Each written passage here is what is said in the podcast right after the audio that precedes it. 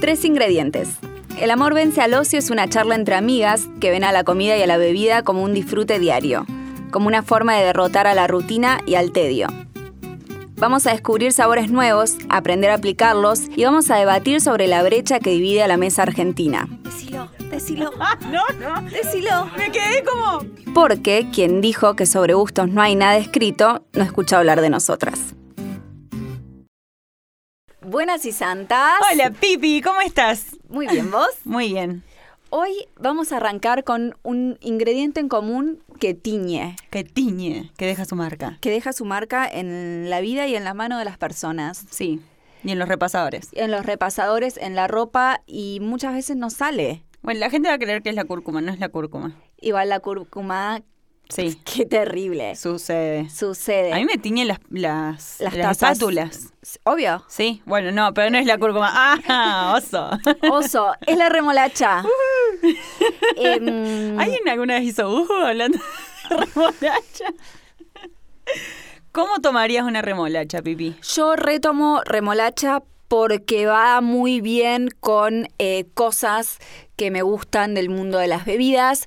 Eh, la remolacha tiene, n- no, quiero pecar de sommelier porque la gente se ríe a espaldas de los sommelier cuando hacen esto, que es que tiene esa nota terrosa. Ay, a mí me encanta cuando hacen eso.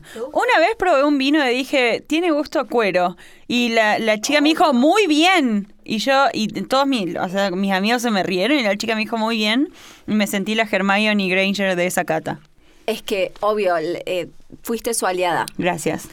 Em, me pasa que como tiene notas terrosas la remolacha, combina bien con bebidas que tienen notas terrosas, por ejemplo, mezcal, Mm, Mm. Sabor y vida. sabor, vida, para todo bien y para Sí. todo mal también. Y mm, también va bien con pisco, Ujú. que por ahí es un poquito más fácil de conseguir y también tiene esa nota terrosa. Y para darle acidez me gusta agregarle como alguna, eh, alguna cosa tipo frambuesa o algo por el estilo. Y ese, eh, ese trío, Sí.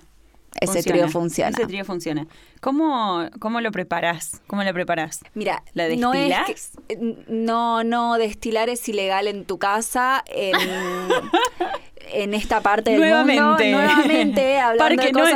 endorsa Sí, sí, sí. destilar. Eh, estamos en contra de la destilación casera porque se puede prender fuego cosas. De hecho, muchas veces pasa, pero en esta parte del mundo es ilegal, en el este de O sea, Europa. como que la claramente no gente tengo idea qué estoy diciendo cuando estoy diciendo No, no, destilar. no, sa- no sabes. eh, mm, no, no. Me refería a ponerlo en remojo. Eso sería macerar. Eh, colecua, eso. Ahí va queriendo. Eso no es ilegal. Eso es legal y es fácil de hacer. Hágalo, señora. Bien, eso se puede hacer. Eh, a mí me gusta hacer un preparado que es polémico para vos porque lleva vinagre que se llama shrub. Sí, ya Demonios. la cara, demonios. Pero te juro que funciona, eh, que es una mezcla de remolacha, azúcar y un poco de vinagre. Ajá. La remolacha la rayo, le pongo el azúcar para que tire líquido y a eso lo mezclo con un toque de vinagre. Y a eso le metes pisco y ¿Vinagre alguna cosa. alguno en especial? Eh, Pues si para re- ponele, si uso de arroz, por ahí lo puedo hacer. de arroz puede ir, tiene, es como más suave, Sí, es menos menos, ácido. menos ácido. De vino combina bien, de Ajá. alcohol tratemos de evitarlo porque es como que te patea los dientes el, Ah, mira. el- ¿El gusto? la vinagrosidad del vinagre. Ay, dijiste mismo. eso, me, hici- me hiciste doler un poco los dientes. ¿Viste? Funcionó. Sí, ay. Em, ¿Vos qué haces con remolachas? Yo eh, me crié a base de, mo- de remolacha porque es una de las pocas cosas que consumía como chica de verdura. En mi casa siempre se hizo hervida, pero hervida como cinco horas. O sea, era como una cosa que tantas veces vi la remolacha seca porque se había quedado sin agua. Era como mi mamá la dejaba ahí y decía, deja que cumpla sus sueños. Y quedaba ahí para siempre. Es, yo creo que hay una Basta de hervir. tradición Basta de hervir la remolacha. Me parece que ay, eso que decías vos de, re- de graduarte como adulto, para mí viene a, en parte a dejar de hervir la remolacha. Es que yo creo que hay una tradición muy de madre de clase media eh, argentina, capaz que nada que ver, Ah. que sobrecocina los alimentos. Eh, Sí, pero mi mamá lo hace por colgada, no por Ah, tradición. por col- No, pero como que no, eh, todo estaba sobrecocido en mi casa. Sí, sí, todo. sí, o sea, no existía la absolutamente. textura crunchy de ningún vegetal. Tipo, mamá eh, cocinaba zanahorias Hervidas, hervidas. para siempre, sí. O sea, todo era como apto para hospitalario. Ah, sí. ¿Viste? Uh, ay, no me gusta Not pensar fan, en eso. no. Bueno, saquemos eso del Eh, imaginario. yo tengo una tengo uno- una vaporera porque soy una señora mayor y lo que Ujú. pedí para mi cumpleaños fue que me regalen una de las de madera. Y ahí estoy cocinando mis remolachas. ¿Qué opinas de eso? Em, o sea, entre hervida y va- en vapor, aguante el vapor, pero me parece que es mucho más como mm, noble rostizarla, rosticemos todo. La remolacha en chips, Me encanta. cortada bien finita, aceite de oliva, sal, pimienta, rostizada, hermosa. Yo ¿Qué lo es- pongo qué arriba es del cuscús. rostizado? O sea, siento como vos cuando decís destilar, como no estoy segura de qué estamos hablando Eh, cuando hablamos de al- rostizar. En una placa al horno a una temperatura más o menos fuerte. De Con aceite, o sea, 250 grados para arriba, sí. No con papel. Eh, sí, si le querés. No, yo no me pondría papel. No. mejor que agarre el aceite y se haga mío. Eso servido con cuscús, muy Mm. bien. Y con yogur. ¿Por qué no? Y hay un dip que es de Alison Roman, que si me conocen un poco saben que la amo, que es muy rico. Es y lo más ella. ella es lo más.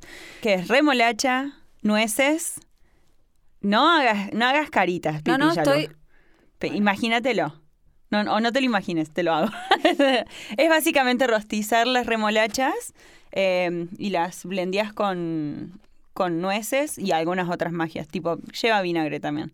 ¿Sabes qué? Te lo voy a admitir. Lleva vinagre. Te lo voy a decir te lo en voy la a cara. decir. Y es una delicia. También se sirve con yogur. Y eso lo untás con pan. Eh, sí, un naan, un chip, un, un pedacito de apio, ¿por qué no? Muy bien. Amo el apio. Ya hablamos del apio. Ya, ya hablamos de la- nuestro Sí. amor al apio. Fue, ese fue nuestro episodio cero. Cero. Ujú. El episodio cero fue un vivo de Instagram que está en Hicimos mi un cuenta. vivo en la cuarentena. Hicimos un vivo en la cuarentena que fue nuestro episodio cero. Está en mi Instagram, que es arroba pipiyalour. Perdón por el apellido. Yo no lo elegí. Te eligió. Me eligió a mí. Es como River. Yo no elegí ser de River. Yo no sé qué decir al respecto. Tengo una relación con el fútbol que es bastante polémica. Hablando de polémica. Vamos a nuestro ingrediente polémico. Respecto al mondongo, lo que me repele es la textura. Eh, tiene una textura como medio alienígena, como algo que no deberíamos llevarnos a la boca. Eso es hermoso. Es como el instinto de supervivencia me dice que esto no lo debería comer, pero en las circunstancias correctas. El que estaba hablando es Tobatraglia, el jefe de Oiga Podcast de Rosario, y me parece que es muy correcto lo que dice, más es una de mis cosas favoritas del mundo del mondongo.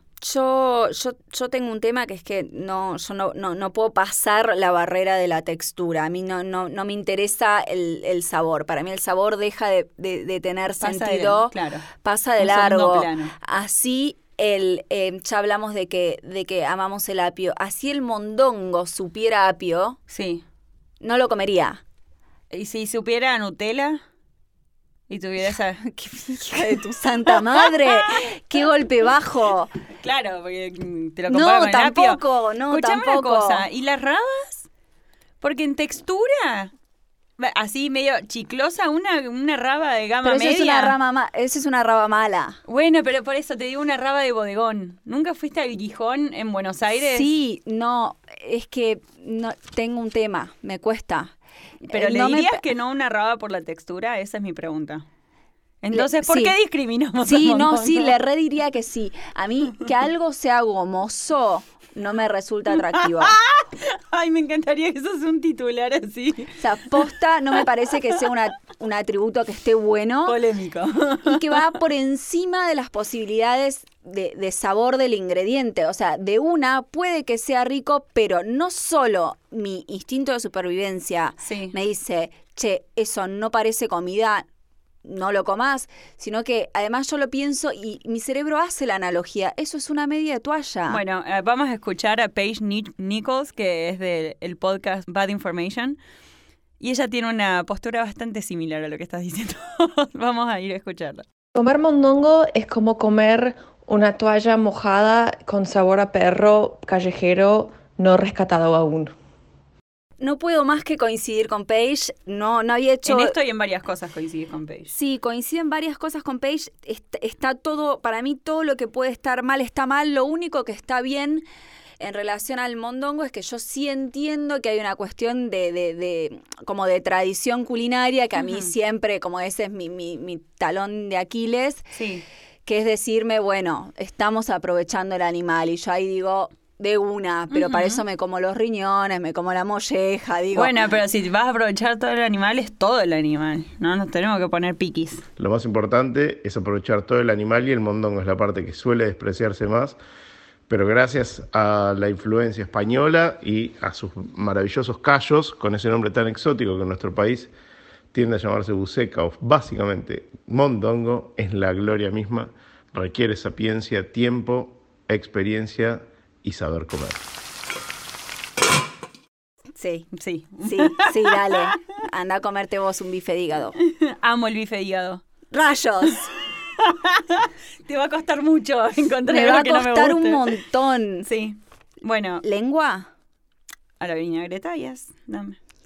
Voy a tener que trabajar más Sí. fuerte en este tema. Hay una cosa, hay una cosa, pero no te lo voy a decir. ¿Son las patas de un chancho? No, amo. Ramen se hace con las patas de un chancho. Ah. ¡Oh! Estoy sufriendo como nunca. Tonkotsu. Sabemos que hay, hay un, un mundo de opiniones en relación a, a- a esto de la textura de- del mondongo y a la analogía de em, la media de toalla. Me gustaría saber qué tiene para decir mi gurú espiritual alimenticio, el señor Julián Díaz, al respecto. Hay dos grandes mentiras en la historia de la gastronomía y voy a desasnarlas en este momento. La primera es que los taxistas saben comer y hay que ir donde van los taxistas. ¿Eh? Y la segunda es que el eh, mondongo es como toalla. Estamos todos locos. O sea, el que dice eso es porque nunca comió un mondongo bien cocinado, simplemente no lo sabe cocinar.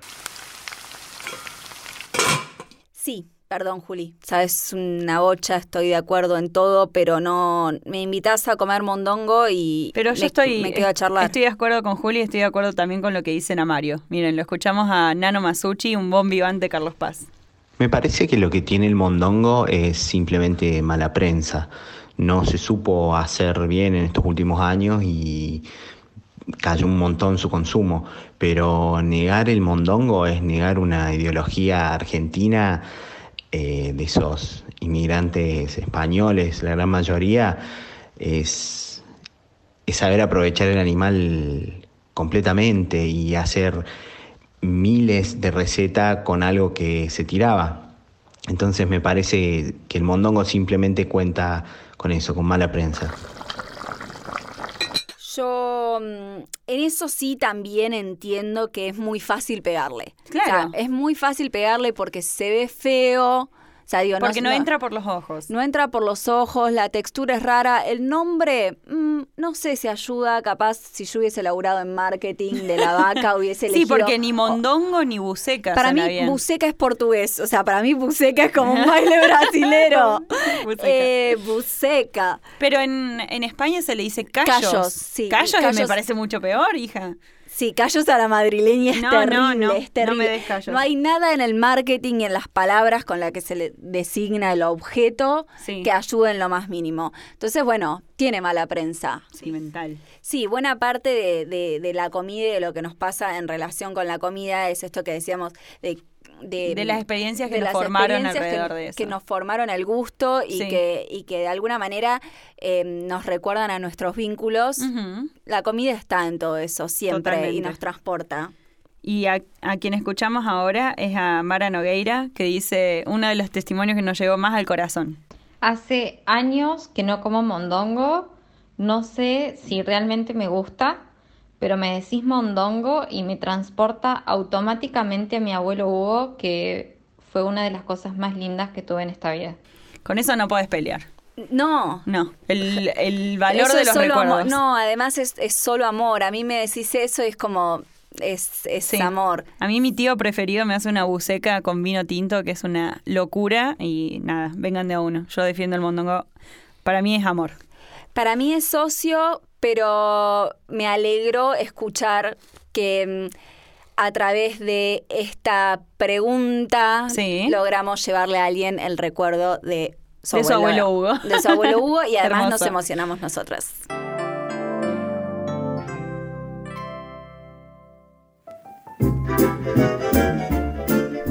Tenemos un ingrediente que estamos en proceso de descubrimiento. De descubrición.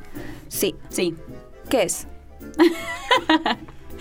El ingrediente en descubrimiento del día de la fecha es el tofu. El tofu que hace poco, te voy a contar un episodio, fui a, la verdule- a mi verdulería de confianza y mm, yo estaba comprando tofu, venden ahí, es como bastante casero, está bueno.